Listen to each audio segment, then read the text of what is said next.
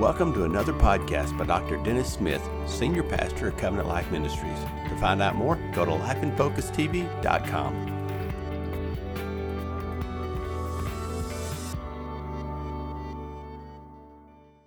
Um, for the next three or four weeks, we're going to be moving in a new series. It's called Unshakable. And uh, we're going to look at several different aspects of what it means to be unshakable. Unshakable in your commitment, unshakable in your faith, and unshakable in your family, unshakable in, uh, in uh, your purpose. There's just a lot of different areas to look at here from the scripture. And when we use the term unshakable, we really we picture in our mind something that's strong, that cannot be moved. It can't be changed or spoiled or defeated. Now, now we know that realistically, some things are moved and shaken, but when their roots are different enough or, or deep enough, then they, then they still hold. So, in that sense, it's unshakable, though the, though the things come against it and you may uh, uh, totter a little bit and you may deal with some issues. The root goes deep, the foundation is strong, and so you're unshakable. You cannot be spoiled or defeated. I think it goes without saying that uh, we live in perilous times today. The word for that in the Greek basically is talking about extremely dangerous. We live in perilous, it says in the last days that there will be perilous times. We were promised. And, and we live in the last days. In other words, we're closer to the return of Christ than we've ever been before. Yes? And so this is termed the last days before the return of Christ. Now, I am indeed grateful, as was shared already this morning, that there are some amazing things happening around the world. As was mentioned in Brazil, uh, even with uh, what's going on in China as far as disease and possible uh, pandemic and things going on there, that it's um, uh, there's in the underground church there is uh, some amazing things, powerful things are happening.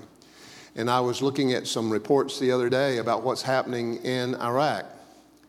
That literally in Iraq, hundreds of people are coming to Christ and are having visions of the living Christ and turning away from Muhammad and turning away from Islam to the living Christ. Um, um, these, this absolutely supernatural things happening around the world. And, and, you know, we have so much available to us. We have such an easy access to the Word of God, an easy access to worship. There's not very much of a price to pay, is there, in America? to be a Christian. I mean, come under some persecution, hardships sometimes.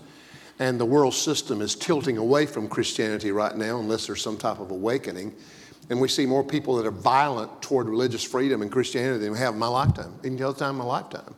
Openly, openly attack uh, believers and the church and faith and uh, the name of Jesus. So there, there's a warfare going on in the world some wonderful things. I don't want to be left out. In fact, you can't be left out of the war. You're going to be on one side or the other. But I, I, I want to be a part. I want, to, I want us to be an integral part of what God's doing here in the last days. Don't you? Don't you?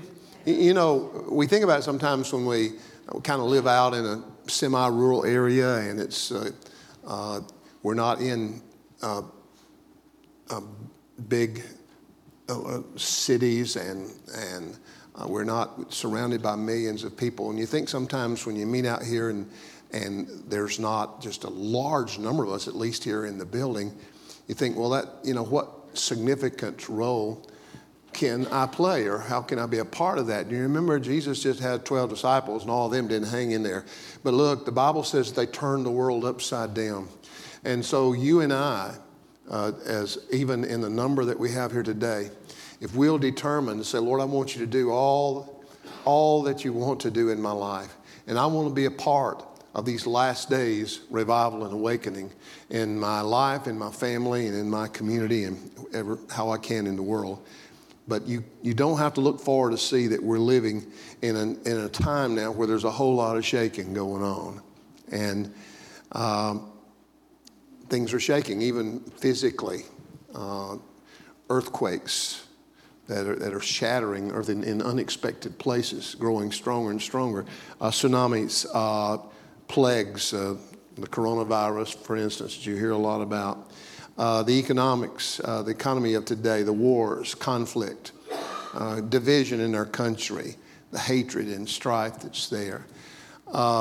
Sometimes the lack of effectiveness of the church and, and believers or professing believers who are part of church that are really not serious about it.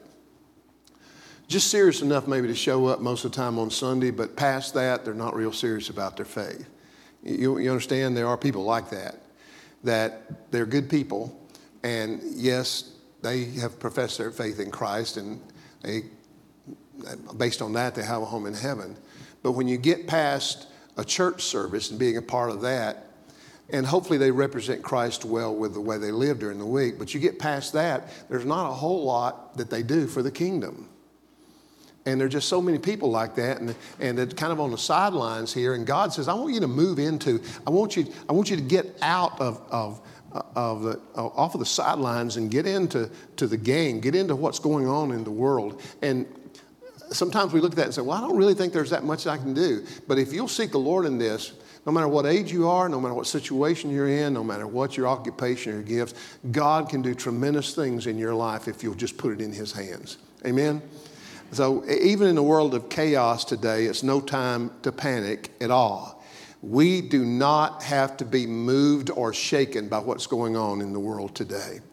I'm thankful that the scripture tells us in Malachi chapter 3, verse 6, I believe it is, it says, For I am the Lord, I change not. And then I love how James puts it in the New Testament. Uh, when you look in, in James uh, chapter 1, it says that, that God, the Father, is the giver of every good and perfect gift. Every good and perfect gift comes down from the Father of lights, in whom there is no variableness nor shadow of turning. Or, in other words, he's saying every gift comes from the Father and he doesn't change his mind. He's not like uh, shifting sands. He's reliable, He's unshakable.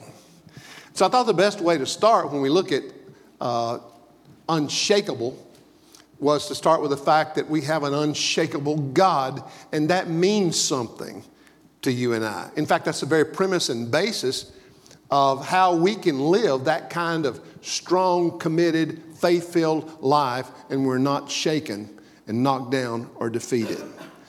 Now, Psalm 16, verse 8, I love the promises that are here, and an amplified version, if you want to follow along, I believe it's on the screen, It says, I have set the Lord continually before me. Now, that's just one little phrase, but think about that. I, that's personal, have set, that's an act. I willfully have set or placed the Lord, I did this, continually not just every now and then, but I have continually focused on Him. I've continually turned my heart to Him. I have set the Lord continually before me, not hit or miss, not occasionally, but continually before me, because He is my right hand, stands for strength and security. He is my right hand. I will not be shaken. How do you live a life where you are unshaken? You set the Lord continually before your life. You trust that He is your right hand, your strength, and your help, and know that He's right beside you. It's very simple, but it is an act of faith. Psalm 55, verse 22, I believe it is, the Amplified Bible says, Cast your burden or pile your troubles on the Lord, release it, and He will sustain and uphold you. He will never allow the righteous to be shaken or to slip and fall. Isn't that a fantastic promise? If you're righteous, it says that righteous, we've been made righteous in Christ. So if you're a believer, this is a promise that you can that you can take and you can claim and say, Lord, you know, I'm going through a lot of things in my life right now, but I'm just going to cast all the load. This is speaking to someone this morning. There's something going on. I'm just going to cast all that. I'm, going to put those troubles over on, you, Lord. I accept responsibility for what I can do. But right now, the care of it and the load of it, I release that. I turn it loose. And I believe, Lord, that you will sustain and uphold me and that I will never be shaken. I'll stand true and strong in this. That's for you this morning. That's for you. Going to a beautiful scripture, a powerful scripture this morning for a few minutes from Isaiah chapter 40 And we're going to look at primarily at verses 47 through 31. Isaiah chapter 40. And um, when you get past the 39th chapter and move into the 40th chapter of Isaiah, it kind of changes tone, the tone uh, of the whole book. There's a shift that takes place there. Uh, in chapter 39, uh, uh, it says, Behold, the days are coming. That's speaking to the people of Israel, to Judah. Behold, the days are coming when all that is in your house and what your fathers have accumulated until this day shall be carried to Babylon. Nothing shall be left, says the Lord. Now, that wasn't good news. You see there's some very difficult things happening and some prophecies going on all the way through the first 39 chapters of Isaiah. And it closes out by saying, You're about to lose everything you have, and you're going to be taken captive into a foreign land. That wasn't what anybody wanted to hear. Now, there was a reason why that happened. It wasn't that God just wanted to get even with them or He punished them in a sense. They had made choices that resulted in this. Understand? He didn't want that. But sometimes it happens. People, there are consequences to sin, rebellion against God. But the interesting thing is, with all this terrible news that, hey, th- times are going to get hard.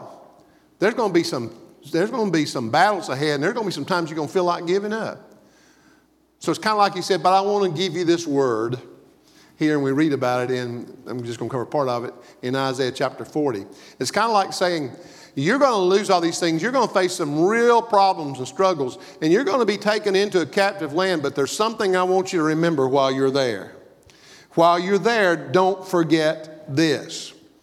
You know, sometimes we need to get these things hidden in our hearts and the scripture and the word and the promises of God so ingrained within us so that when we do run into some of these difficult situations and we face some struggles and battles, when we do face them, then we're not moved by them because we've got the promises planted down deep inside of us. And so, if they took the, the promises we're going to read about here in just a minute, the wonderful news, if they took that and, they dwelt on that, even when they were in captivity and it seemed like there was no hope, they could go back and say, Oh, but wait. But wait, it doesn't look like things are going to get any better. This is a horrible time, but this is what God says, and I will lean on His promise. And I believe that's how they stood through those years, those that were faithful. So I, I guess really where we begin then is in these verses is that as we talk about unshakable, I just want you to look at uh, this part of, of, of that, and that is that God is unshakable. Everything hinges on your perspective of God. Everything hinges on who you believe God to be, right? So it's extremely important that you know who God is. And so we're looking at unshakable God is. This is the foundation for moving forward the next two or three weeks. And I want you to look at three very simple things that I, uh, I, I run across, and I, I, know it's a part of some other studies, but I, I don't think I can improve on it, but I, I do want to include some things in it. Just three simple things here as far as the fact that God is unshakable. And this will help us. This ought to help encourage us and help us even through some times we face. First of all, number one, that God is aware. That God is aware. He knows. Look at verse 27 of Isaiah 40. Amplified Bible says, Why, O Jacob, do you say and declare, O Israel, my way is hidden from the Lord, and the justice due me escapes the notice of my God. Uh, let me give it from the kind of from a paraphrase here. Look at the message Bible says, Why should you ever complain, O Jacob, or whine, Israel, saying, God has lost track of me? Anybody ever feel like that? You ever felt like that before? He doesn't really care what happens to me. But people say, well, this wouldn't be happening to me if he really cared, but we know that's, that, is, that isn't true. He just, he cares. It says, God's lost track of me. He doesn't care what happens to me. He goes on and says, Don't you know anything? Haven't you been listening? God doesn't come and go, God lasts. In other words, you can depend on Him. He's unshakable. He cares for you in every situation. Psalm 121, New Living Translation, verse 4 and 5 says, Indeed, he, the Lord, who watches over Israel, never slumbers or sleeps. He's always there. He doesn't check out. The Lord Himself watches over you. The Lord stands beside you as your protective shade. Oftentimes in the scripture, the, when it describes the actions and the works of God, it, apply, it, it connects it with, uh, with human qualities, physical qualities. We talk about the hand of God, the eye of God. It talks about the right hand of God. It talks about God's slumber and sleep. That's applying what, what we would think of as human or physical characteristics to God. And, and that's the only way we can really understand what the scripture is telling us about God. We say God is a spirit, we know, but these things describe God and God's character. Uh, if you're going to live a life where you're not tossed back and forth and you establish that faith where you're unshakable, you need to determine and not get away from the fact that He has not forgotten you. He knows where you are, He knows what you're going through, and He cares about you. Now, that to me is comforting. And instead of us going, oh God, why is this happening? Why? Just, you know, sometimes we just need to shut up and just look at the truth about the fact, oh God, thank you for caring about even this situation. I don't understand a lot about it, but I know that you care for me in it, and I'm going to get through it and I'm going to reign over it because you are faithful. I will not be moved. Yes? So, Luke chapter 12, I love this little account. Uh, we've talked about from time to time. New Living Translation, let me, put, let me read it from that version. Luke chapter 12, verse 6 and 7. This is Jesus telling this account. It says, So, what's the price of five sparrows? Two copper coins? Yet God does not forget a single one of them. I love how, you know, I love how the scripture puts this. If you can get five sparrows for two coins, what does that mean? It means you can buy four and get one free. one sparrow, in a sense, is worthless or doesn't cost a cent. But he says, if God cares about all five sparrows, including the one that's thrown in at no cost, It goes on and says, Don't be afraid. You are more valuable to God than the whole flock of sparrows. It's just the word saying, it says, even the hairs of your head are numbered. I understand God doesn't have to stay around and count as long with some of us as He used to, but I know that what that verse is really saying is that He cares about every aspect of your life. He's not in the dark as to what's going on in your life. Now, that blows my mind. It's hard for me to comprehend the fact that Almighty God actually is aware of what's going on in every one of our lives in detail. I just simply cannot grasp that. But He's God, and I'm not. And I'll just rest in that. Proverbs 15:3 says, "The eyes of the Lord are in every place." keeping watch on the evil and the good. Isn't it amazing that people over the years have thought that they could hide? You know, Adam tried to hide after he committed sin. He tried to hide from God. He knew something going way wrong. He was ashamed. Things had happened, everything had gone awry, and, and he basically once had that close fellowship and communion with God on a continuing basis every day. And now it describes it by saying he walked with him in the garden. But then he was lost because God himself, and I think it's Old Testament, actually Old Testament appearance of Christ, pre-incarnate Christ, he said, Adam, where are you? How many of you know that God had not lost. God had not lost Adam. He knew exactly what tree he was behind. You hear what I'm saying? What he needed in that was for Adam to recognize he was lost, Adam to recognize that something had gone wrong in that relationship. And people can get separated from God and feel like God doesn't see them. And, and, and some people live in fear because they think that God's is, is you know, going to crack the whip. And so every little move they make and every little mistake and everything that happened, look, look, you better watch out. You know, it's like you better watch out. Santa Claus is not the only one that can see everything. In fact, we know we can't. There's one who can see everything, knows everything, and God is that one. Now, I can't grasp it. I don't totally understand it, but I can tell you unequivocally, I can tell you according to the Word of God, that no matter who you are, no matter what you're going through, no matter if you feel like you're alone right now, you are not. God is aware of where you are and what's going on this very moment. There are no secrets when it comes to God. No secrets. No secrets. God is aware, He knows. Second thing, God is able. God is able. It's extremely important for me to know if I'm going to live a life that's unshakable, I got to know that I have a God who's big enough to help me. Look at verse 28 of Isaiah 40. It says, Do you not know? Have you not heard? Now get this. The everlasting God, the Lord, the creator of the ends of the earth, does not become tired or weary. There's no searching of his understanding. The message says, He's creator of all you can see or imagine. He doesn't get tired, He doesn't pause or catch His breath, and He knows everything inside and out. God is able to deal with any situation you're going now if you will learn to follow His word and to walk it out in faith. There's three, there's three references to God here in this one verse. You notice? It says the everlasting God.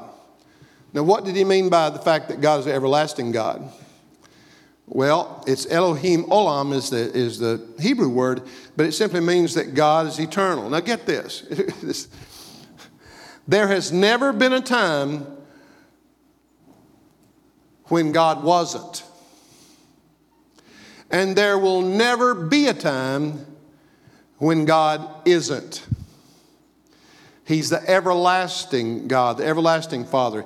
He existed when there was nothing but Him, and He will always exist. He is and always will be. And so when the writer here in Isaiah says, He's the everlasting God, He's not going to be here one day and gone the next. He's the everlasting God, past, present, and future. Jesus Christ, the same yesterday, today, and forever. And one of the great realities and truths that's important for us to get inside of us if we're living in a world that's being shaken and we're going through some times in our life is the fact that God is an eternal God. He's everlasting and He's big enough to handle any situation. Which brings me to the next name that He gives. He says He's the everlasting God, the Lord. The Lord. The word there is the word Jehovah or Jehovah or Yahweh. And when that term is, is used in Scripture as referring to, to the Lord, Jehovah is the, what I call the covenant connection. Jehovah is the term used when God is representing himself as the covenant making and covenant keeping God. And I love all the names. You know, there's several different names in the scripture of God, and those names are just teaching us his character and his quality and his works. Okay? And Jehovah, the Yahweh, which means self existent one, is a covenant name. And you take Jehovah and connect it with another word there, it says the Lord who does this, the Lord who does this. He's a covenant, he keeps his promises. For instance, uh, Jehovah Rohi means the Lord is my shepherd. Jehovah Jireh means the Lord is my provider. Jehovah Shalom means the Lord is my peace. Jehovah Tzidkenu means the Lord is my righteousness. Jehovah Shammah means the Lord is there. Jehovah Nisi means the Lord is my banner. Jehovah Rapha means the Lord is my healer. He is the God who heals. And so you get these, and, and there, there are, are, others, but you get these. It's, it's basically these, these words connected. He's the Lord who has made this covenant promise. He's the Lord who is this to me. He's the Lord who provides this for me. And I guarantee you, you can do just to study the names of God in the scripture, and it will absolutely bless your socks off. It will absolutely bless you when you see what God has promised just by giving us his name. Amen. Hallelujah. So he's the everlasting God. He's the Lord Jehovah, the covenant keeping God. So you can remain unshakable. He, he keeps his word. The Bible says he keeps covenant, uh, covenant even to a thousand generations. Now, I don't necessarily think once you got a thousand generations, you're going to cut it off, but that's a word that tells us it's forever. It's just forever. And it goes on next and uses the word creator. Now, if our God is the one who created the heavens and the earth and everything in it, and He created it by speaking a word and brought it into existence. What kind of problem do you have that's too big for Him? Think about it. Just think about it. He just wants us to learn to access and appropriate who He is and what He's done by faith so we can walk in it um, is extremely important. The very last thing is that God is available. He's not only aware of everything, not only able to take care of situations like but God is available. In, in, other words, He's willing. And I want us to look at the last uh, few verses in Isaiah 40, which is verse 29 through 31. Look at that on the screen or if you have your Bibles. Uh, this is familiar passage of Scripture, but it's so good. It's just so good verse 29 says, He gives strength to the weary, and to him who has no might, He increases power. Anybody ever been in a place where you needed that? He gives strength to the weary, and to him who has no might, He increases power. Even youths grow weary and tired, and vigorous young men stumble badly. I don't have the same energy and ability or the want to move and do the things that I did when I was 18 or 25 or even 35 or even 40. That would be okay. I feel like if we had that, if God blessed us supernaturally with that, we'd kill ourselves. Our body would have to catch up. So, anyway, I digress. But it is a thought that when you think of youth, when you think of students, when you think of teenagers, I mean, I mean, you don't have to be that old. I mean, little kids just can just they just run circles with you. They just it's everywhere. It's like they never get tired. Some of you have little ones you know, and they just from the time their feet hit the ground, they're going all day long. And how many times I've heard parents and probably said to myself, said, "Man, I wish I had their energy. I wish I had their energy." Young people, see, you know, they're looking forward to life and they got a lot of things to do and they're excited about life. And, and that's a good way to be. And I don't think we should have to lose that. Maybe we're not as strong as we used to do, be, and, and maybe there's, you know, some things that's definitely have changed we got older, but should we get to a place to where we just uh, are old and feeble and don't get around and don't move? I don't think so. I don't think that's God's perfect will. Um, and Moses really didn't get started in his ministry till he was 80 years old. I'm clinging to that promise right now, really hard. Man, I'm going to nail that one on the wall. This thing about, this thing in, Job, this thing about the man's life, you know, it's all filled with troubles, blah, blah, blah, and all that. Job's not my favorite book. And, and it's not because there are trouble and problems there, because trouble and problems are, are existent, they go on. And there's some great things in there, but there's also a lot of misunderstanding about it. But what I'm really saying about that is, is when he says the days of our life are like three score and ten. Does anybody know how much that is? How much three score and ten? How much three score and ten? 70, right? Three score and ten. Is that right? It's 70. And there are people who bought in that and said, okay, you hit 70, and you got one foot out the door. You understand what I'm saying? Now, that used to didn't bother me.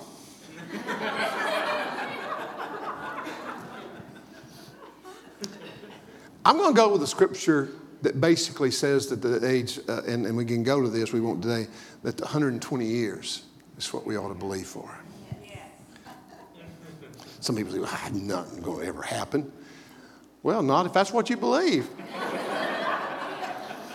I knew some people said they're going to live to 120 and they died early. It happens. But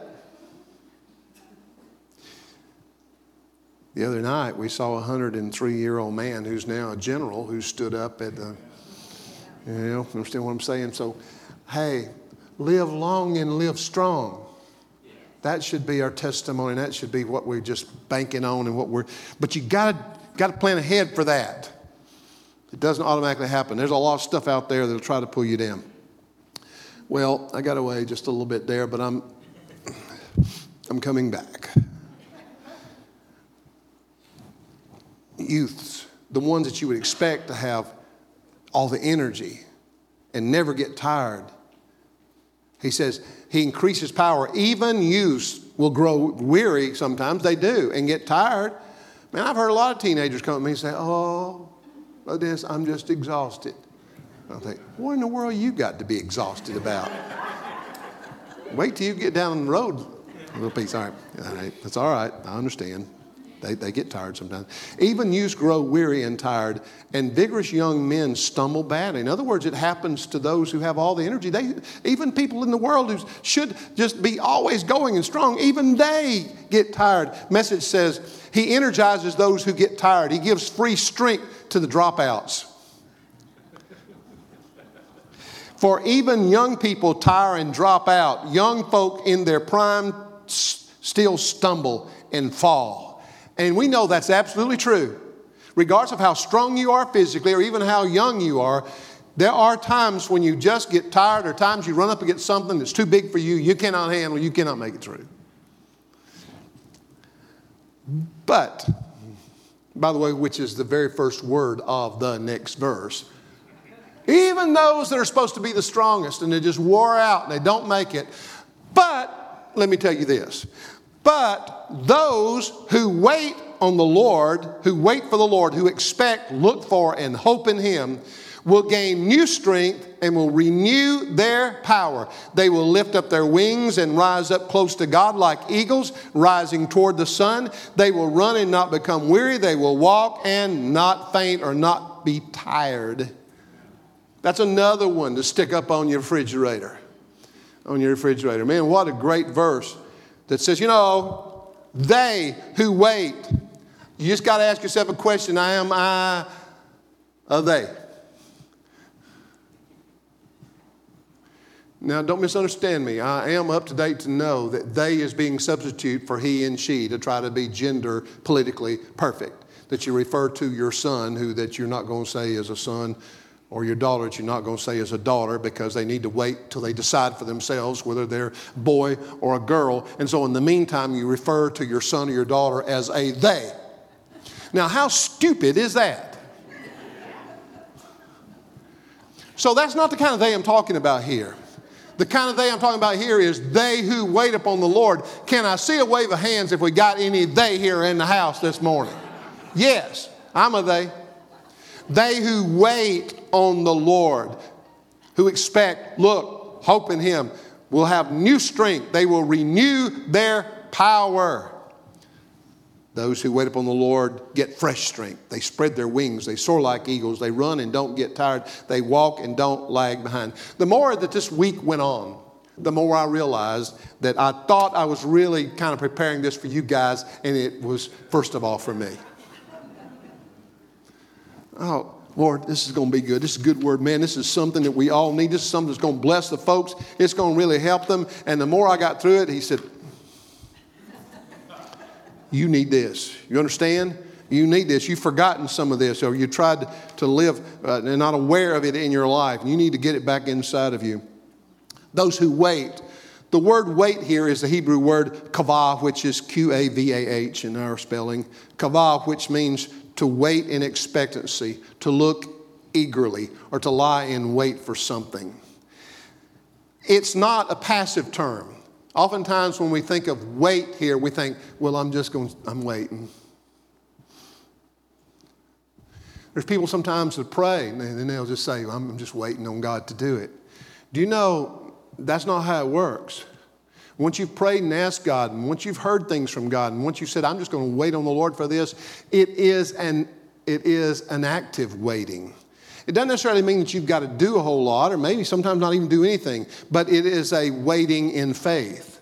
You are praying, you are thanking the Lord, you are listening and obeying Him. And as you're doing that, you're waiting with great expectation You know, a lot of people wait and say, well, whatever, or maybe, but this is an expectant wait that says, I'm going to wait and hold on to his promises. This is how God wants us to be. It's not really talking about in, inactivity. Uh, we need to patiently wait for the fulfillment of his promises. It, if you read, uh, Nehemiah is a great book in the Old Testament, and, uh, and we'll, we'll kind of go through that book one of these days, not too far in the future. But Nehemiah, they had to build a wall around Jerusalem. And it mentions here that they built a wall and they encountered all kinds of people wanted them to stumble, wanted them to fail. They wanted to shake them and cause them to give up. But they stood strong, and it says that they prayed and they set guards on the walls. Okay? A person can pray over their house. They go away, they leave it, they leave it unlocked. Say, I just left my angels in charge. There's no need you un- overworking your angel that way lock the door. Says that.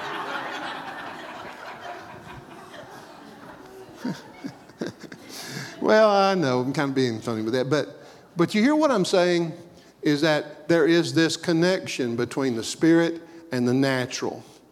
There is. And this connection is present here. They they didn't just pray that the wall would be built, they took up the hammer, they took up the tools, they stood guard so the enemies couldn't tear it down. There is the pray and there is the stand. There is the pray and there is the work. There's the pray and wait on the Lord, but while you're waiting on the Lord, you are actively involved in doing what He calls you to do. Does that, does that make sense to you guys? Okay. It did to me. But since it was for me anyway, I guess it doesn't, you know. now, this is important for us to remember, seriously. So he says, wait. The next important, and the Bible says in Psalm 130, says, I will wait for the Lord. My soul does wait, and in his word do I hope. Wow. Then the next uh, important word in those verses there is the word renew. It says, if you wait on the Lord, you'll renew your strength, you'll renew your power. It gives a picture of a, of a, a plant that sprouts up out of the grass that, that appears on the earth in the spring with vitality and, and it's renewed. This kind of gives us the idea of keeping the tank filled, your spiritual life filled. Don't run on empty. Don't allow yourself to get spiritually drained and pulled down. Feed your soul, feed your spirit by worship, by meditating on the word, by prayer, by spending time just in feed, feed your spirit person. Feed. Don't, if you starve the spiritual man or woman, if you, if you starve, you're, you're, going to pay the, you're going to pay a price for that.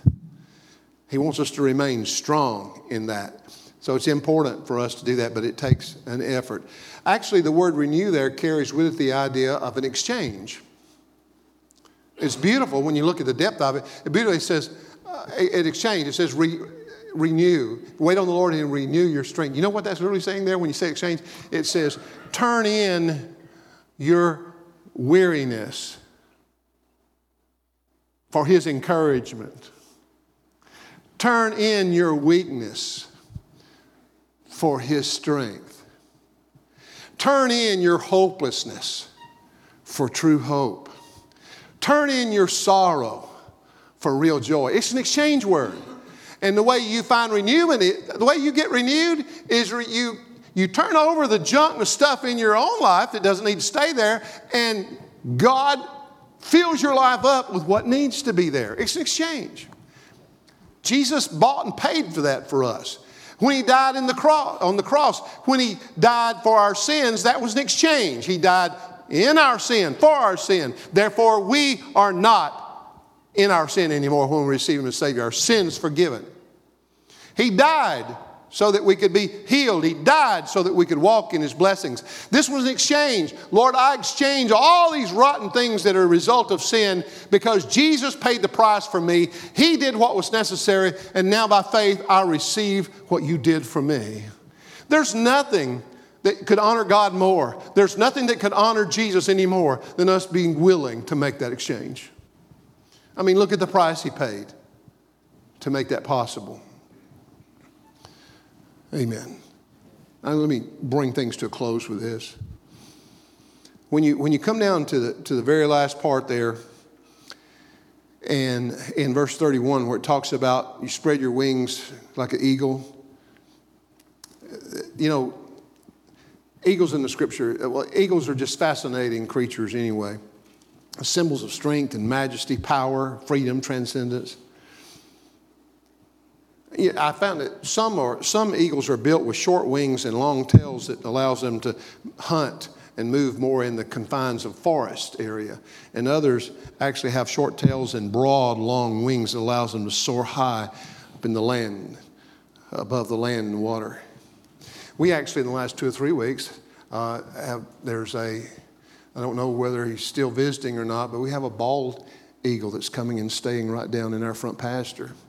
And we've seen several times there, comes and stays around the area that, where there's been a lot of rain and water and then goes back up in the trees somewhere. And you don't see those real often, and there's something about them that is just majestic. And if you've ever watched any of them in flight, I mean, we watched, watched him one time when he, when he took off. I guess it's a him. But anyway, we watched the eagle, and it, it, was, it was quite amazing. Now, they build their nest up in the high cliffs and up in the extremely uh, tall trees. Now, those eagles with the, the, long wings, apparently with little or no effort, when the, a little or no effort, they can come and they can pick up the drift and the currents of wind and just flap just like that. And they'll pick up those currents of wind, wind and as they do, it just lifts them up. I mean, they just, they go above, they soar. And I guess that's how this closes out to me when I'm looking at God's provision for us to stay strong and be unshakable. Is that I call it, uh, um, I, I, I think it's three things that the Lord's given us to help us, and that is, uh, that is the work of grace in our life. It's uh, the three, three faces of grace that are given to us here. And um, the first one, uh, when you look at it, eagle. And it says that as an eagle, you mount up. You mount up like an eagle. You stretch your wings out. You flap it. You stretch out your wings. You break the grip of gravity. You soar higher. The Lord then will help break us free from things that are holding us down and, and binding us. If you encounter storms, there are ways that God will help you fly through the storm, but, but normally the eagle rises above that storm. So really those, those three aspects of, of grace.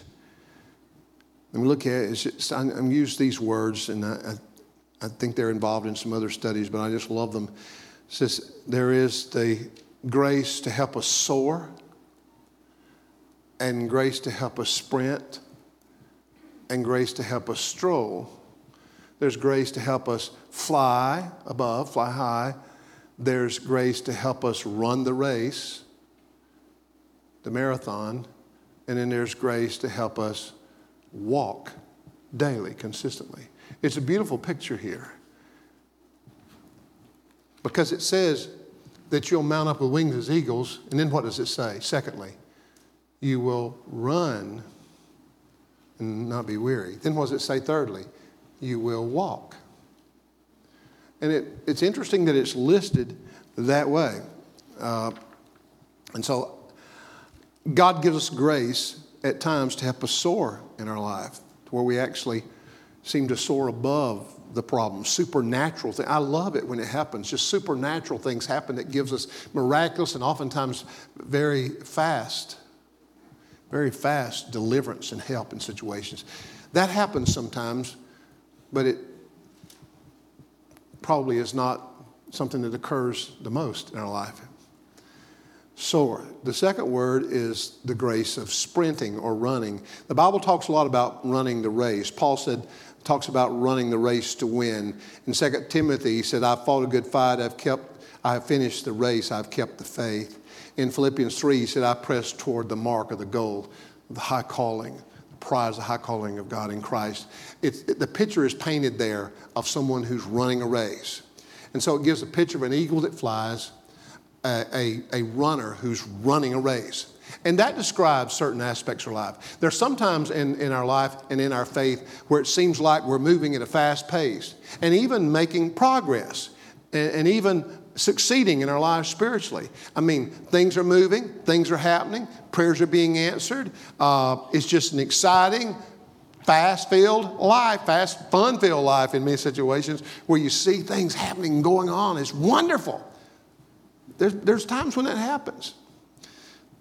Sprinting, grace for sprinting in your life. But probably the third one is the one where most of us live the biggest part of the time, and that is strolling, which is simply talking about a consistent walk. That's basically, most of us walk more than we run, don't we? And all of us walk or run more than we fly. Amen. So this is this is talking about everyday life here. Sometimes the most difficult thing to do is not, oh, be lifted up above things, or oh, yes, going through it. Sometimes the most difficult thing is, is to walk out every day, routine experiences, strolling, being consistent in our life. Uh, um, not always exciting every day. Sometimes your days are not that exciting. You're not flying high. You're not overcoming and winning some great battle. It's just that every day you want to live out your faith and be steady and persevere. But you know, the greatest heroes of faith are not always those who seem to be soaring, but it's, but it's in those who are being willing to be consistently and faithfully walking and living it out. See, when we're faithful in the walk, it prepares us for sprinting and it prepares us for soaring times in our life. Take, for instance, David. David, for many years, he was a young shepherd boy, right? But that wasn't wasted time being faithful and going through the daily routine of being a good shepherd. It might have been monotonous at times, but this was preparing him by times of worship and anointing, by times of defeating the, the, the bear and the, the, the animals that came against the sheep. And so, by preparing himself and being faithful where he was every day, when it came time for David to approach Goliath, he ran toward him and he killed him because he'd been consistent in what he'd been called to do prior to that time. His daily walk prepared him for the run that overcame the enemy. Had he not prepared and been consistent in his walk, he would not have been prepared to defeat the enemy. This is the way it works. And then finally, because he remained faithful in this, he moved to the place to where he soared as becoming the king over all Israel. So keep on. This is talking about strolling, walk consistent, in, in waiting on the Lord, following Him. You know, as, as a Christian, keep on even when you don't feel like it. Keep praying even when you don't see the answer yet. Keep witnessing even when no one seems to listen. Keep giving even when it gets tight financially. Keep faithful even when others are not. Daily that's where the strength is. That's what will equip you for, for the other wonderful opportunities in your life. The Bible says in, he, in Hebrews chapter 11, verse 6, it says, We must believe that He is. He who comes to God must believe that He is. Unshakable, God is. He who comes to God, you cannot please God without faith, the scripture says here.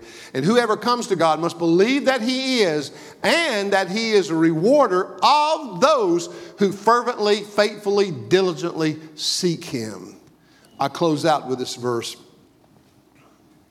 In Hebrews chapter 12, it, it it refers back to a time when Moses had gone up to Mount Sinai and receiving the law, the Ten Commandments. And during that time, there was a shaking the, the, the, of, of the earth. There was the, the, the uh, terrifying experience that the people witnessed there. It said, when God spoke from Mount Sinai, his voice shook the earth.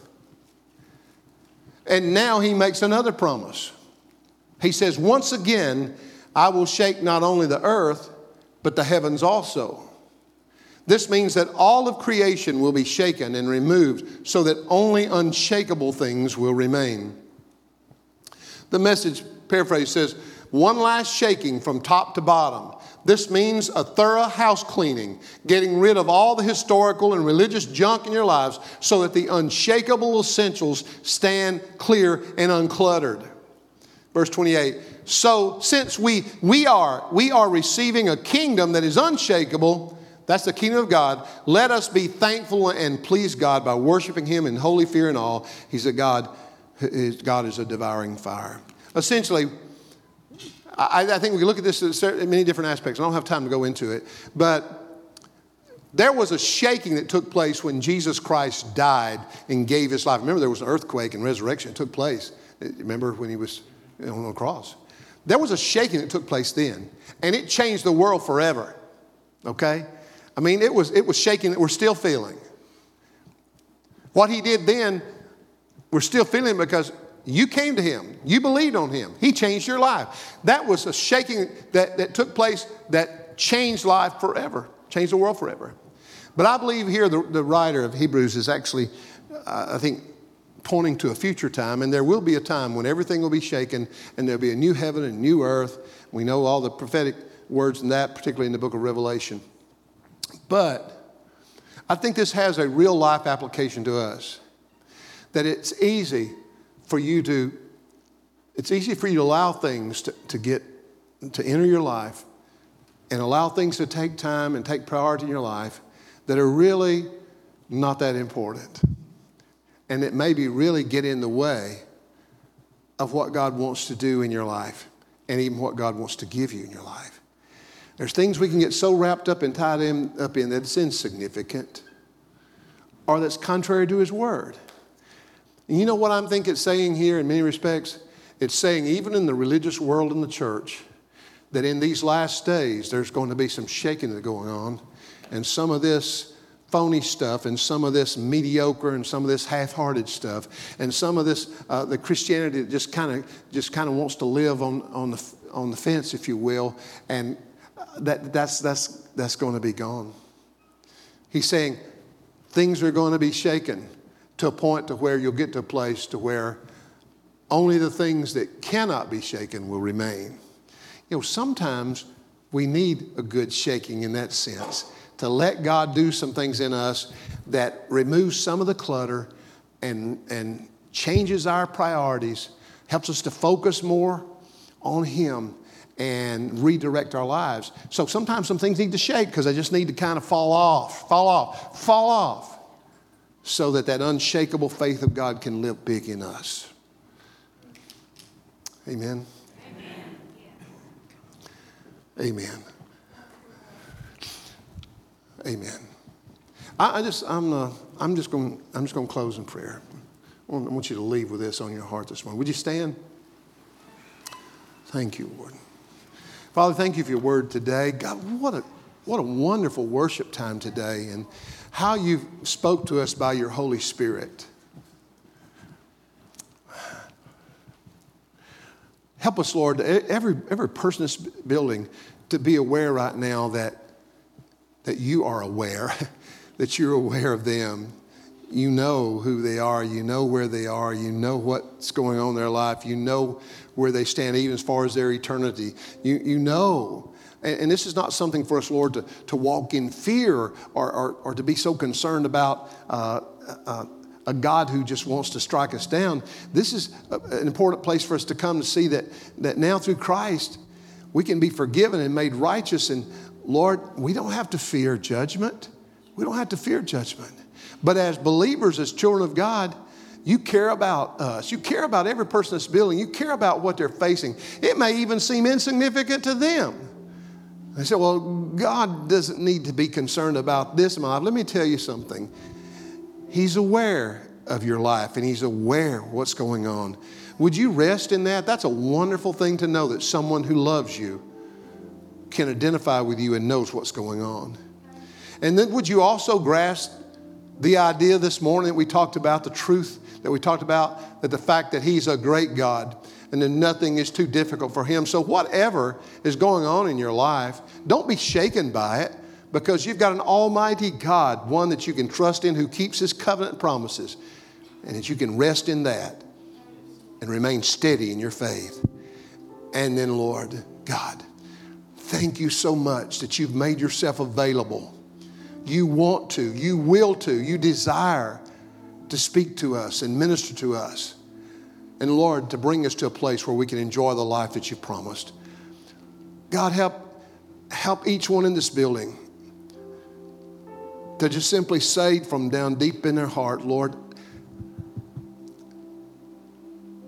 I've had some things go on that's shaken my life. But some of that shaking I needed to wake me up to what's really important. Some of that shaking I needed because I was allowing things to crowd in. And I, I know I lost part of my passion, I, I lost part of my joy. Lord, I, I, I repent. I surrender of that right now to you. And I ask you, Lord, as I wait upon you with expectation, I ask you to renew my spirit. Renew the strength in me, Lord. Renew the power. Renew that freshness and joy of knowing you and following you. God, do that work in our hearts, I pray, so that you will help us. Knowing you're an unshakable God, we can rely and trust in you completely, and that because of that, we can live a life that's unshakable as we see the kingdom of God, which is cannot be shaken. We see the kingdom of God advanced and go forward even now. And we thank you for that now. In Jesus' name. Amen. Can you receive his word this morning? Be challenged, be encouraged by it. Let's give the Lord a good